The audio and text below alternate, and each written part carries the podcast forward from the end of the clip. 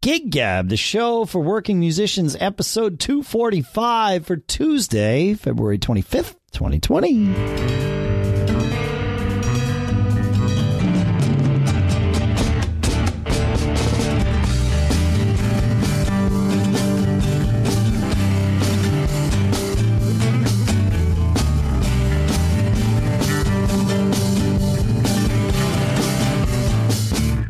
Folks, and welcome back to Gig Gab, or welcome to Gig Gab if it's your first time listening.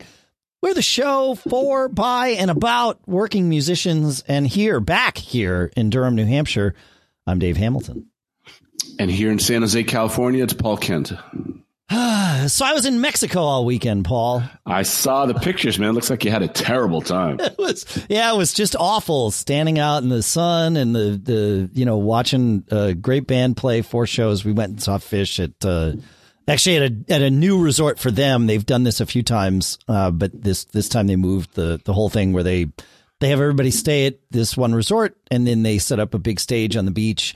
And it's, it's the same company that's now CID Entertainment uh, puts all this together, and they're the same company that does Dave Dave Matthews and Tim Reynolds on the beach, same beach. Uh, Dead and Company did one, and Luke Bryan does one. So they they put together this thing, and they it's a great business model. I'm sure. Inno- yeah, innovation in, in live music is really cool. You, you know, they go and buy all the rooms in advance, and then resell the rooms at like. Yeah. At, but but they resell them to to us for like triple what I could buy the room for. And they're buying, you know, 2,000 rooms a year in advance. So I can. How many only, people go to the shows? Uh, about 5,000 people can fit in the venue. So that's what they sell. Uh, and um, any uh, like access to the acts? Do, there meet and greets or anything like that? Nope.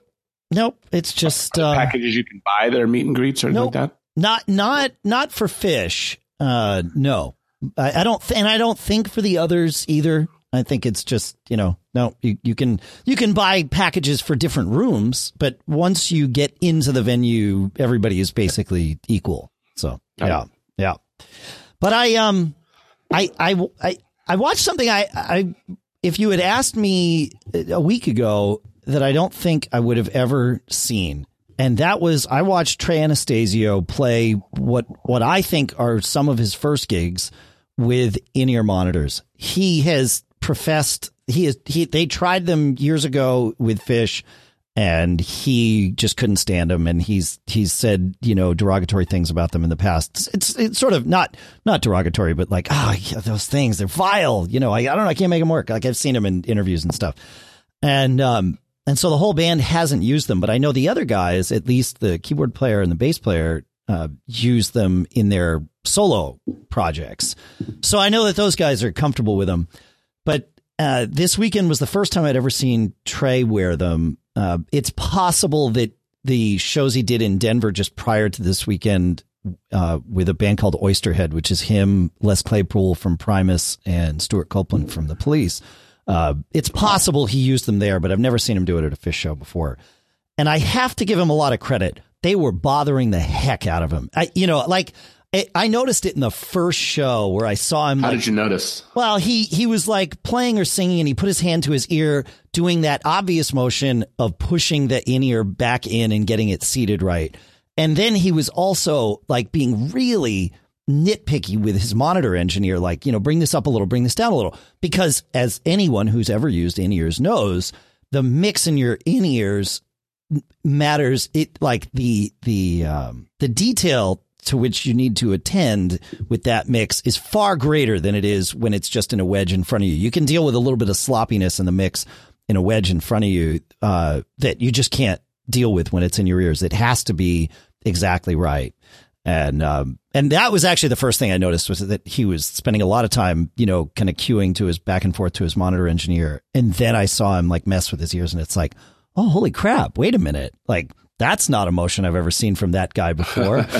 um, and they did four shows. Uh, the third show I would say was the, was not only the best, and I don't think these two things are unrelated, I think it was the band's best performance of the weekend. It was also the performance where I saw him distracted by these the least.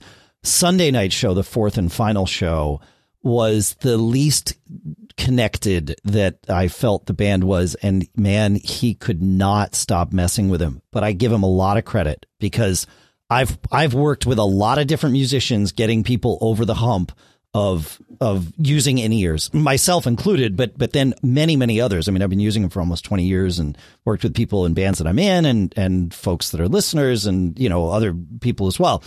And never once did he rip those things out of his ears and just go, you know, punt and go back to using his. Words. So what you say you're giving him credit for is that he clearly He's, was determined to try and make them work. He is determined. Stick, he stuck with them. He stuck with it for four shows, and it was obvious, especially on Sunday night, but but even on Friday.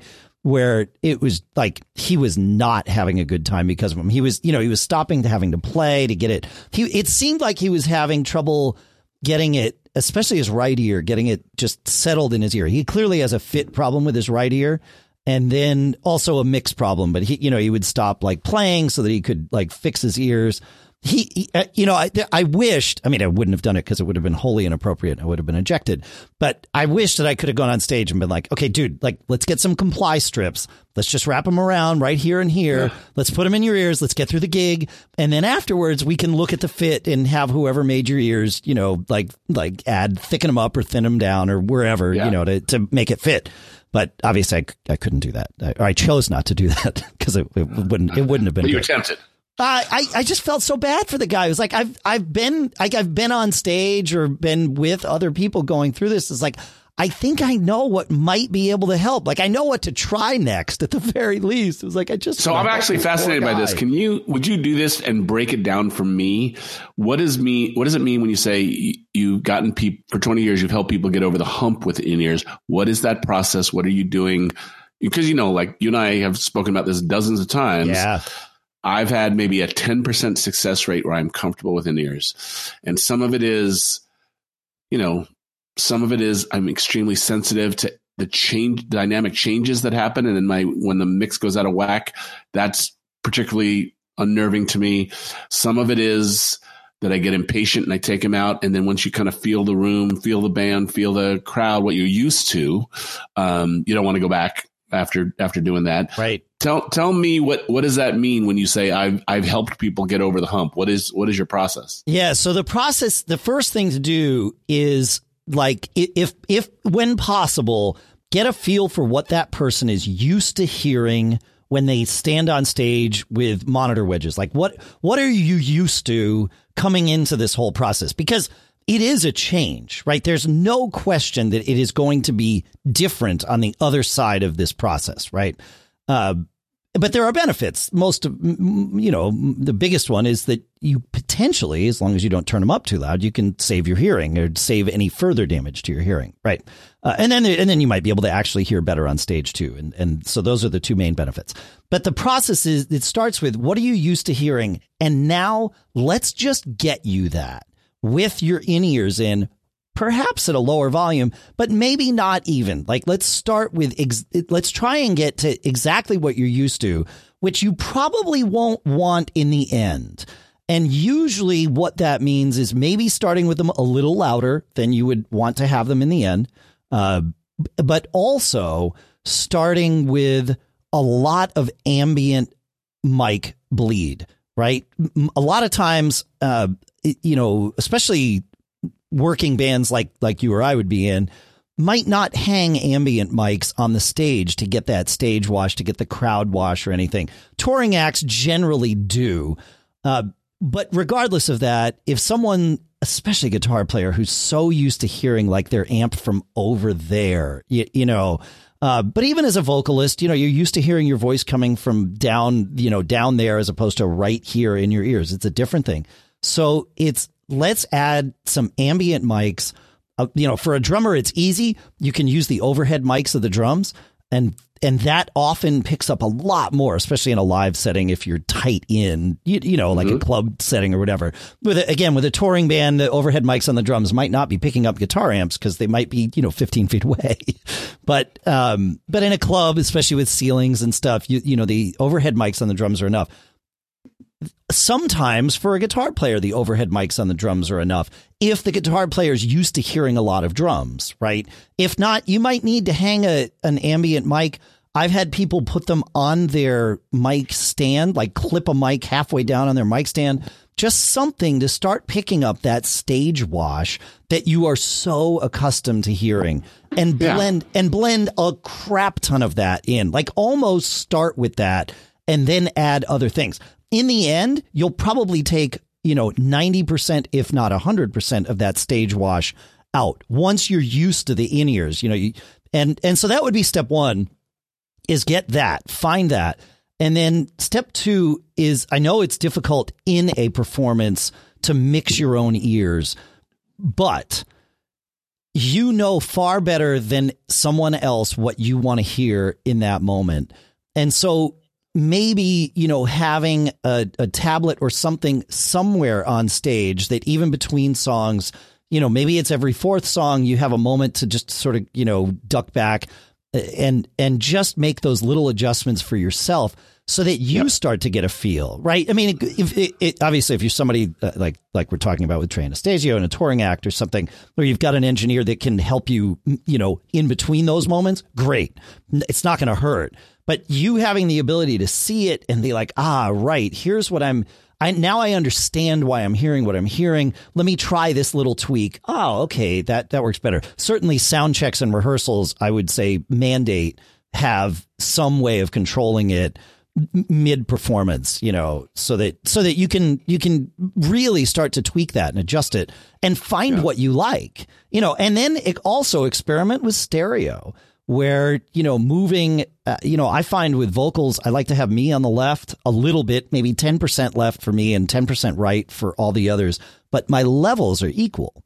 So it's not that i'm louder it's just that i i'm separate a little bit and that's enough. It, you know but again like those sorts of things and and with you know with somebody uh, you know, I have no idea what it's what it what it would normally sound like on stage. What he normally has in his monitors. Does he have drums in his monitors? Even though the drummer's right next to him, uh, yeah. he probably has more keyboards in his monitors than he thinks he does.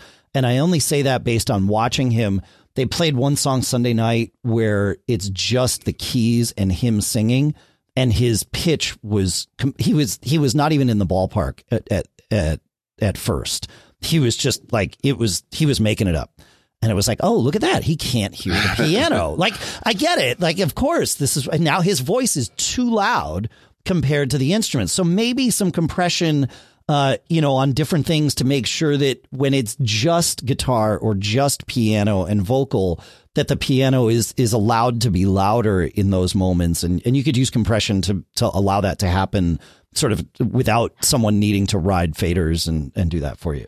But but that's so that's where that to me that's where I would start is is at a lot of ambient but find out what it normally sounds like and try and get the ears to approximate that. So because it is a weird thing to be you know sealed off from the outside world. So you kind of want to you know baby stuff yourself down this path. Yeah. Um, yeah. Yeah, and then and then EQ and I can't tell you how much I really want it to work and how heartbreaking it is and frustrating it is when it doesn't. Yeah, I watched that frustration. I mean, he was a, he, you know, he's a, he's a professional, right? He, he made it through the gigs, but it was not his best because he was, was you know, did he have a wedge as well? There were wedges in front of him. I have no idea if they were, you know, lit up or not. Um, or yeah. if they were there just for, you know, for emergency backup kind of things, but he, they, he did have wedges in front of him. Um, but, um, yeah, I just felt bad for the guy. It was like, man, I, you know, you need, you need someone. I'm sure he has much people that are much smarter than me, much more experience than me on his team, and he will get there. But, um, but it was, it was just frustrating to watch, knowing, yeah. knowing what that process is like. But again, I, I, I was really proud. I was like, man, this is good. Somebody, I, you know, I, who knows what it was. I felt the way he, the, the fact that he never ripped him out kind of made me feel like maybe it was like somebody in his family was like, dude, you must do this. Like you have yeah. to protect your hearing. It, well, it, this is a thing. I mean, uh, you know, again, from so many of the people that we hear from that listen to this show, I mean, it's it's grown ups you know, to to very grown ups, and your voice and your your ears are on a time schedule for most of us. As Yep. as we get older, and the volume stays the same or gets louder, um, you, you know, there is a there is a finite shelf life to this. Oh yeah, yeah, for sure. yeah, and and you can, you know, you can't undo the damage. Uh, there's some people might argue that you can, but let's, for the sake of argument, let's say that that you can't. No, what you do is you strategize around the damage, and then you know, risky. You, you know, you're im- im- imposing different damage. Yes, yes, exactly, exactly. And it could be that he has the wrong the wrong in ears too. You know, every you know as you as you move from vendor to vendor and even model to model amongst a, a given vendor, you know, like when I moved from the Ultimate Ears sevens to the Ultimate Ears elevens, I, was fine with the sevens. I had made them work. And then I added the, and then I went to the 11s and was like, oh my gosh, like this is, there's a whole other world here. There's a depth here that, that, you know, whereas the sevens in retrospect felt like they were inside my head. And now these 11s, it feels like the sound's coming from elsewhere and they, they've got extra drivers in them. I, I don't, it might be the crossover frequencies, wherever those were, just for me tends to work better, but I'm not mm-hmm. everybody. And that's sort of the thing is that we're all different. We all have different hearing patterns. We've all suffered different damage up to the point where we start using these things, et cetera, et cetera. So. Yeah. Yeah. Yeah, but it was it was really fascinating to to watch at first. It was like, does he think? And I asked Lisa, my you know, my wife was with me. I'm like, you think he's wearing in ears? And she, you know, ten minutes later, she's like, definitely. She's like, look at that. She's like, I've seen you do that. I'm like, yeah, yeah, you know, like, yeah, yeah. So poor sure. guy. Yeah, yeah. It's good though. Um, that you know the fact that that that he made it through four gigs with him tells me that he's gonna he's gonna make it to the other side of this hump. He's committed, which is great which is good. That's what it takes. It and I, you know, I. I think I've said it on this show before. I offer, I owe a lot of uh, gratitude, thanks, and quite frankly, I feel indebted to the folks in Route 66, which was the band that I was playing in at the time when I made this transition. eh, Whatever, you know, 18, 19, 20, maybe it was, was it 20 years ago? It might have been. Um, because they had to put up with me being disconnected like that you know for for a while. It took me probably 6 months to really get to the point where it was like okay now I'm comfortable with this. And I came into it having worn earplugs at every gig I ever played ever in my life. So uh, you know I was used to having something in my ears. I was used to being disconnected. I was used to the feeling of singing with, with that that head resonance that that you get when something's in your ears. And it still took me you know a good six months of gigs to be like okay now i'm now this is just normal this is the normal yeah I got to go back in. I really do. I mean, when it's, when it's right, it's heaven, and your voice thanks you. Yeah. Although you know, for singers out there, one of the best pieces of advice I've got is like purely using your hearing to make adjustments to singing is a is a fractured strategy, which sounds funny, but what he's saying is is that really what a singer does is he's kind of constantly monitoring whether you're in tune, you know, you and your body tells you if you're out of tune, right? Yes. You you hear it and you know it. you, And you so- hope so Being able to kind of like self monitor the vibrations and you know and listen listen kind of to how it feels. That is a big tip. That's a good secret for for singers, you Yeah. know, and that's a that's a skill that is really valuable to have. And I've seen really good singers sing without monitors and you know still be awesome. Um, you know, you run the risk of pushing, you know, to try and get enough Yes. of a sensory experience. But but you know that that's the thing. But on those gigs where where the stars lined up and I was able to you just get so much more nuance in your voice. You just get so much more, you know, obviously it's less pushing and so your voice is my voice on the nights that I've had great in ears, I was it was like nothing ever happened at the end of a gig and you know, it was great. yeah I really want it to work. It is so disorienting the process of it not working though. I mean, it is so, you know, disorienting is the right word. I remember, I, and I hadn't thought about this until this weekend when I, you know, sort of re-experienced it from afar. You know that there was one gig, probably, you know, within the first month, maybe six weeks of me, you know, really using in ears, where I remember playing. I, I happened to be singing lead on this one tune. It was the the Beatles' "All My Loving," uh, and I remember it only because I'll never forget where all of a sudden I didn't know who in the band was playing what part. We had two guitar players in the band, um, a keyboard player, a bass player, and me. And suddenly I, I just got this disoriented thing because it, everything was not spatially oriented. You know, like I can't turn my head and see that guy and know that the sound I'm hearing is him and it was just like oh my god what's going on here yeah. this is like this is so weird and and I got through the tune, but I remember at the end of the tune being like, "What have I done? I don't. What did I do to my mix to get myself here? And I never want to ever be here again." And uh, and t- to this day, I'm not quite sure what it was. I I may have added some reverb or something to make it feel more spacious, uh, you know. And it was like, no, no, Dave, no, that's too much. You know, don't. Well, talking about that kind of how to self monitor. I had an experience a year ago where I had a terrible flu on stage. My body was not right. My ears were clogged and they were ringing. And I, you know, my body was wrong. I had a 105 degree fever. Didn't know it at the time. I was in a bad way.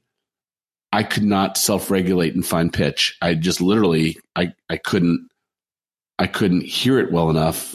I couldn't feel it well enough in order to make any adjustments at all. It was just, it was it was an yeah. out of body experience how bad it was and how wrong it was. And like Nick was looking at me like do you hear yourself? And I was like no. I, I don't yeah I, well I, I hear that it's wrong but as I'm emoting the sound the, the usual controls I have in my body you know the monitoring system in my body it ain't working man.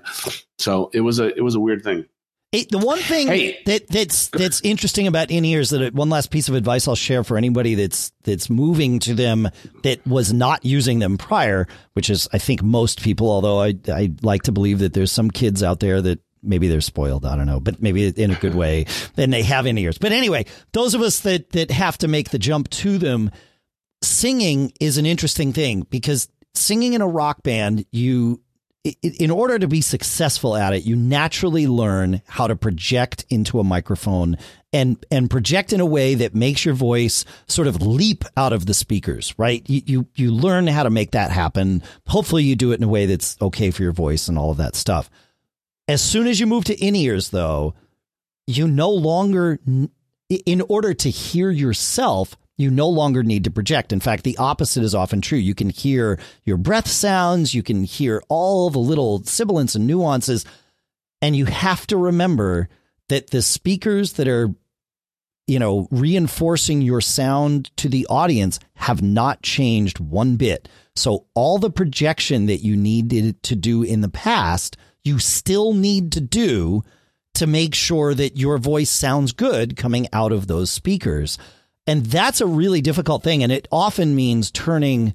So maybe this is one other piece of advice for sort of the, the generic advice that I gave before turning yourself down, turning your vocal down in your ears so that you do have to not over push, but you have to still project at a normal level to make that microphone work and to make those speakers work and do what they are supposed to do for you. So just sure. bear that in mind because because it, you can get yourself into trouble with it.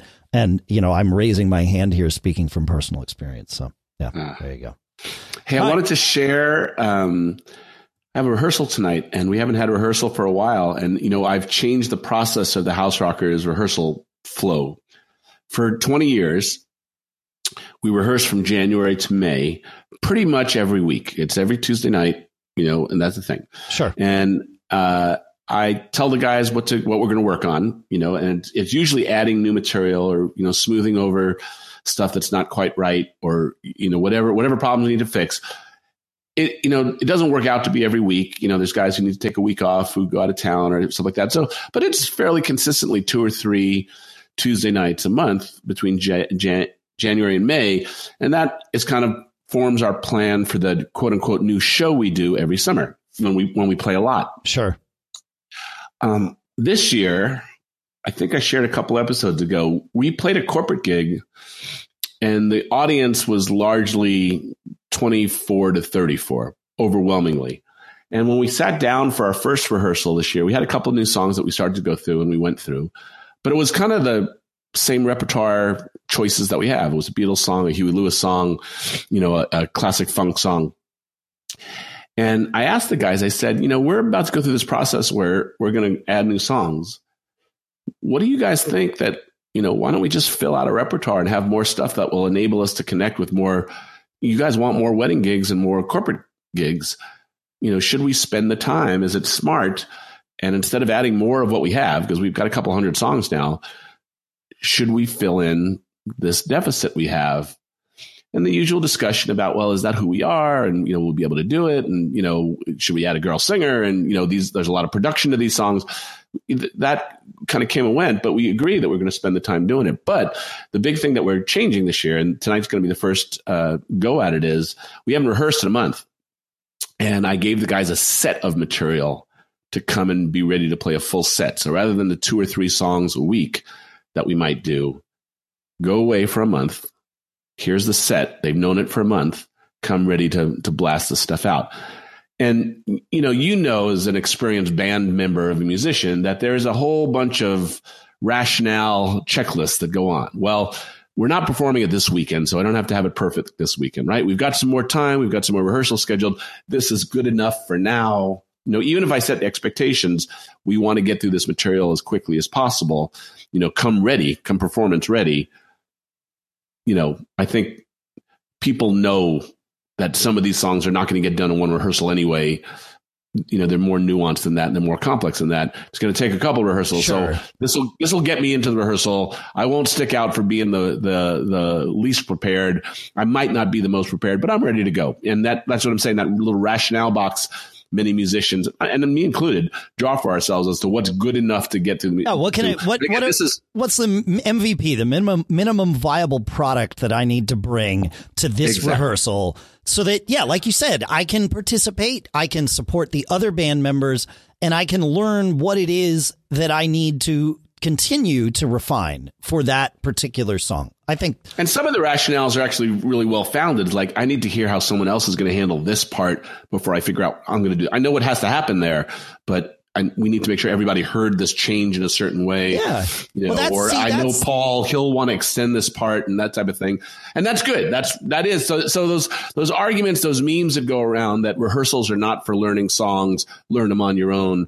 I mean, there's, there's degrees of truth to that, right? Exactly. So, you know you're putting together songs in rehearsal but you have to know what you're putting together if, if you don't understand the basic you know melody harmony chord structure time, rhythm, you know, don't be that guy who comes completely unprepared, assuming that I'll just pick it up.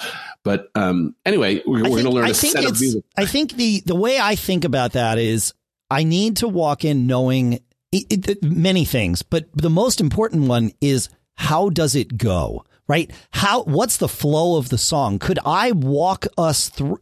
Could I play this song on my own? Without any other band members. Now that that doesn't mean that whatever I would play on my own therefore is my way or the highway. Like you need to come into rehearsal and do all the things that you said where like you're going to you're going to manipulate and and tweak and change. But you know, I feel like you need to come in and you need to know the song. And if you're using charts, okay, fine, then you rely on your charts. If you're not, then you don't rely on your charts and you rely on your memory. Uh, but you know, you come in and you know the song. You're not reliant on if I don't hear the you know the the bass player play that change now i'm lost? No no. Like you need to know that the bass player should have played that change because even once you've been playing the song for a year something might happen. Say the bass player's messing with his in-ears. You know you don't know. Now suddenly the bass player doesn't hit that change. You got to know that he missed it and play your part anyway, and vice versa. When you miss something, the band needs to to keep plowing forward. I I feel like that's one of those things I learned from watching Rush over the years because that music is impossible to play if anybody on stage is lost, right? Everybody needs to know. You can't catch up. You can't catch up. You need to know, okay, that guy just screwed up. We're all aware that that guy just screwed up, except maybe that guy's not aware. And therefore, we might have to just follow that guy because if he's not aware that he screwed up, he might very well be right. You know, in his mind, right? As I always say, is a consensus, not an absolute uh, when you're playing live. Uh, you know, those kinds of things. So you need to know, like, you need to come in knowing your part cold. even Yeah. if it's going to change. And you need to kind of expect it to change, but you got to come in with that baseline of, okay, here's what, here's what I can do.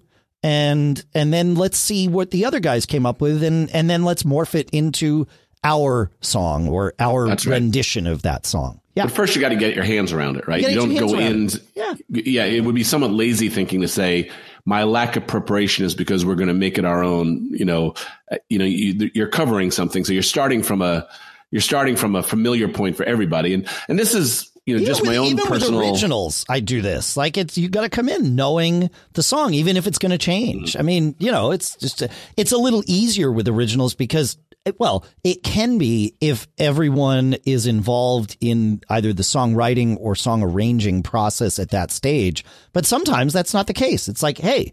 I have this song. I wrote this song. Let's go play it. And and now you got to learn the song just like it's covered. I mean, it's just a Yeah. song. Yeah.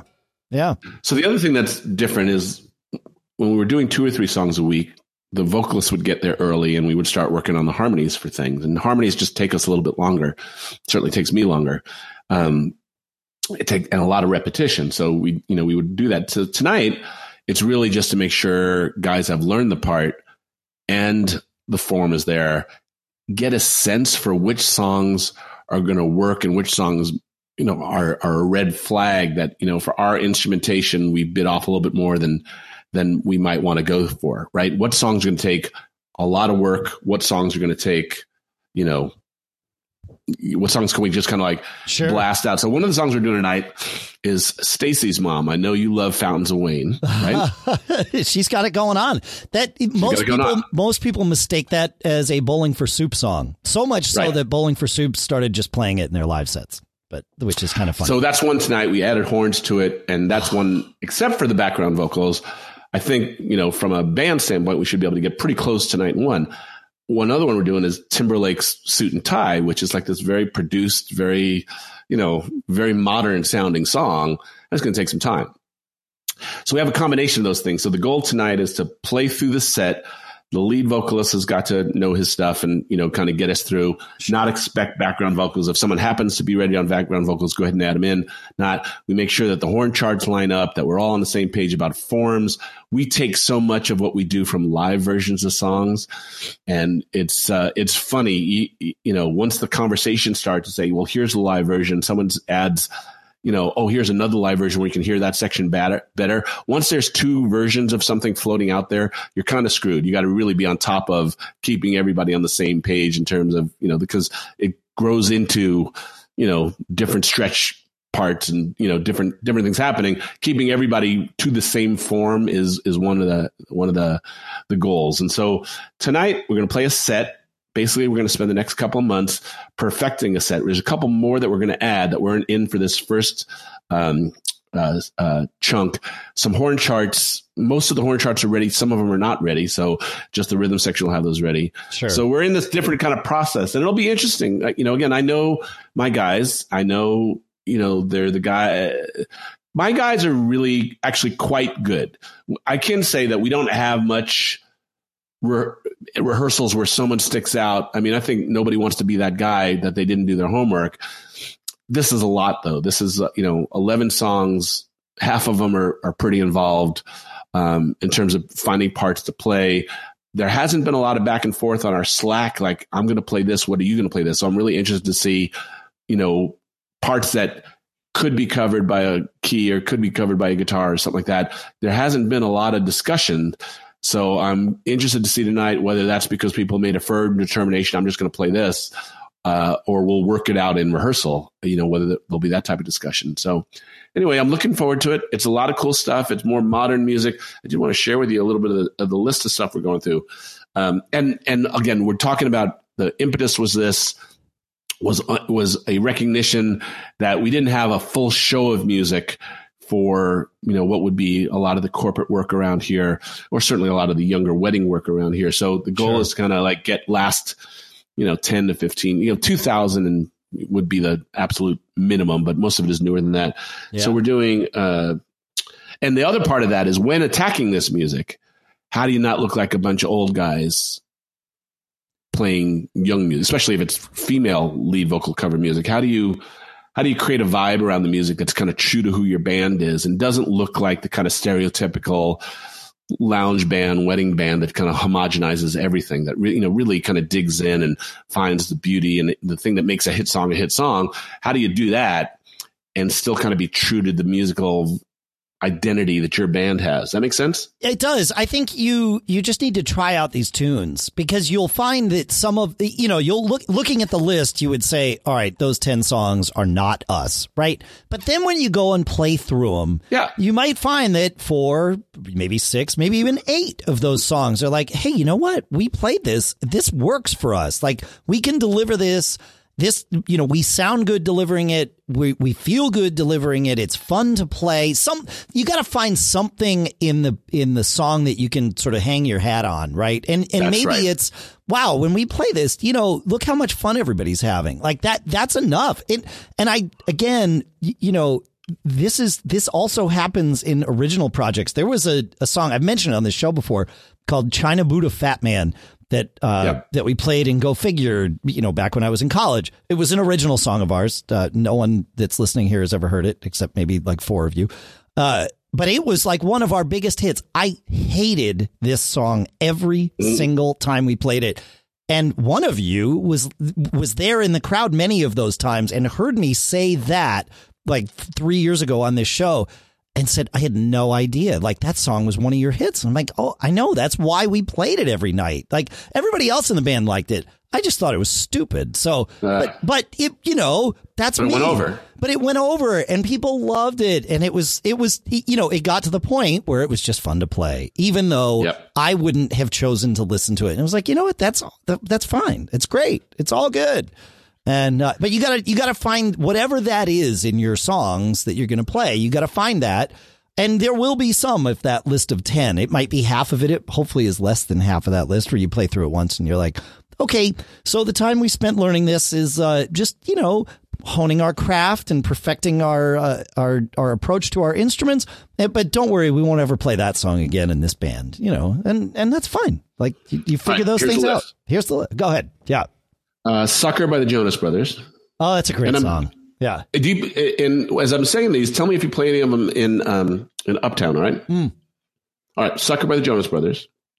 Cake by the Ocean by the sort of jo- Jonas Brothers. Uh, uh, yeah, that's a great song. Yep. The, the, Uh, Shape sort of, of the You. sort of Jonas Brothers. That's that's a good way of putting it. That's true. Yeah. Shape of You by Sheeran. And uh, I'm actually excited about that one because I can actually, that's one of those ones where I can hear an arrangement that would fit our band and the dynamics of our band. So I, I'm actually, Cake by the Ocean will be one of those songs for you too. I predict. Oh, I- I- cool. it's a fun one to play for sure. Yeah. all right, we started with that Billie Eilish bad guy. First time out, we played it. It was not quite ready, but we had a gig in front of a pretty young crowd, and so we brought it out, and they loved it just hearing the riff. but great. you know, I didn't, we didn't quite get there, and so everybody's like, you know, we got to fix this thing. All right, uh, Stacy's mom, uh, another Sheeran song, "Castle on the Hill." Uh, American authors, best day of my life. I love that song. I love songs where the it's call and response with the audience. So, Yep. and that's a very just different vibe. Like it's it. not a you know standard funk type thing. It's one that you got to sell a little bit and you got to perform it, but it's really fun.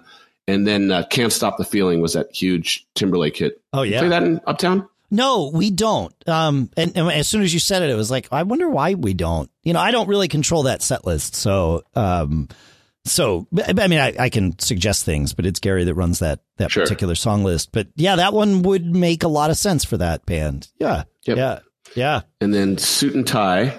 So that's Okay. a Timberlake one. Yeah. "Finesse" is a Bruno Mars one. Yeah. And then one of our big project songs for this winter is that um, Jessie J, Ariana Grande, "Bang Bang." Oh wow.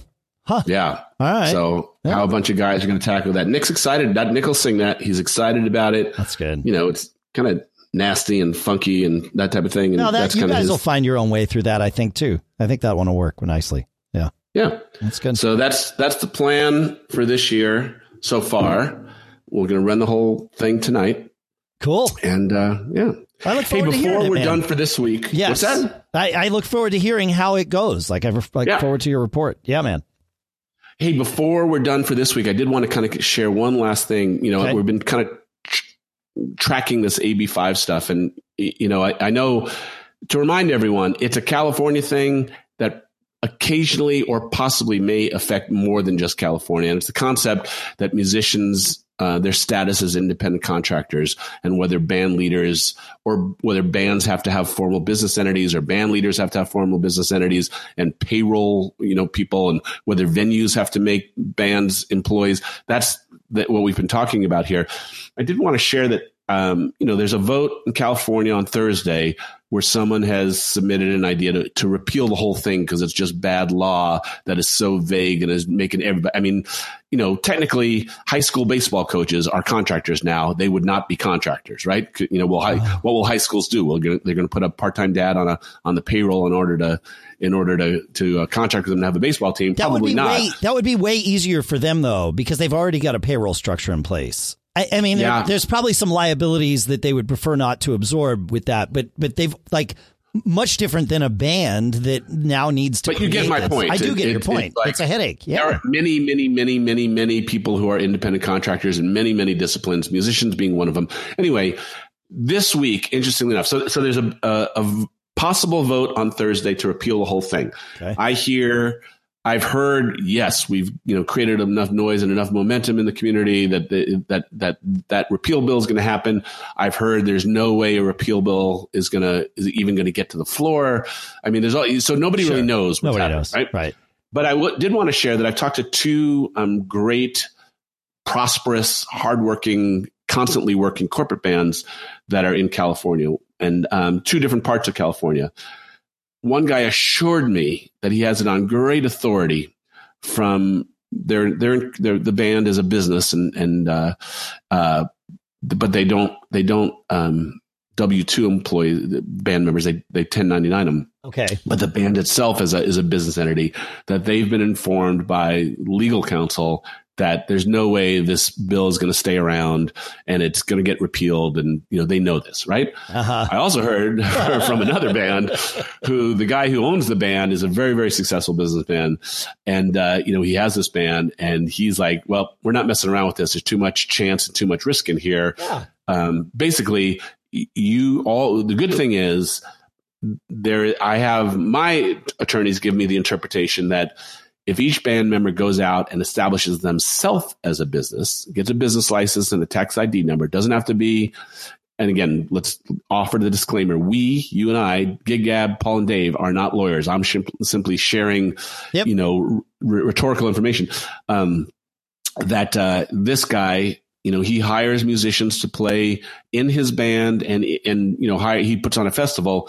He is requiring anyone that he contracts that they can keep their independent status but they have to have a federal tax id number and they have to um, uh, get a business license Okay, so not Yeah. not just a social security number. They need a, a business tax ID, right like a, And- like an LLC or a partnership or whatever they want to form. Yeah. i think you can get a federal tax id even if you're a sole proprietorship Oh, And that's, true. You can. that's what i read That no, you're totally And right about that. Yes, that's right. What he said is that it makes your schedule seem more defensible, all the type It of does. stuff. But Yep. the point of all this is here's two very successful bands that have gone to their counsel Yeah. and have come up with drastically different Yeah. interpretations about how this is going to play out. That's how messed up this is The first one is very much wishful thinking. There's no way that that any attorney could know that a an in place law is not going to be enforced. Like Right. it- like they might have gotten they might they might you know have lunch with the the the district attorney or whoever like whatever it works out to be. Like somebody says no we're not going to waste our time with that. Today like yet we haven't. But like you you cannot predict the future. So that's a little bit of wishful thinking. It might turn out to be correct but you cannot predict the future. The law is written and is in the books. Uh you know that's uh, yeah hmm interesting well i hope I, I'm curious to see what happens on Thursday. So now we have two things to follow up on next week. So there Here we go. go.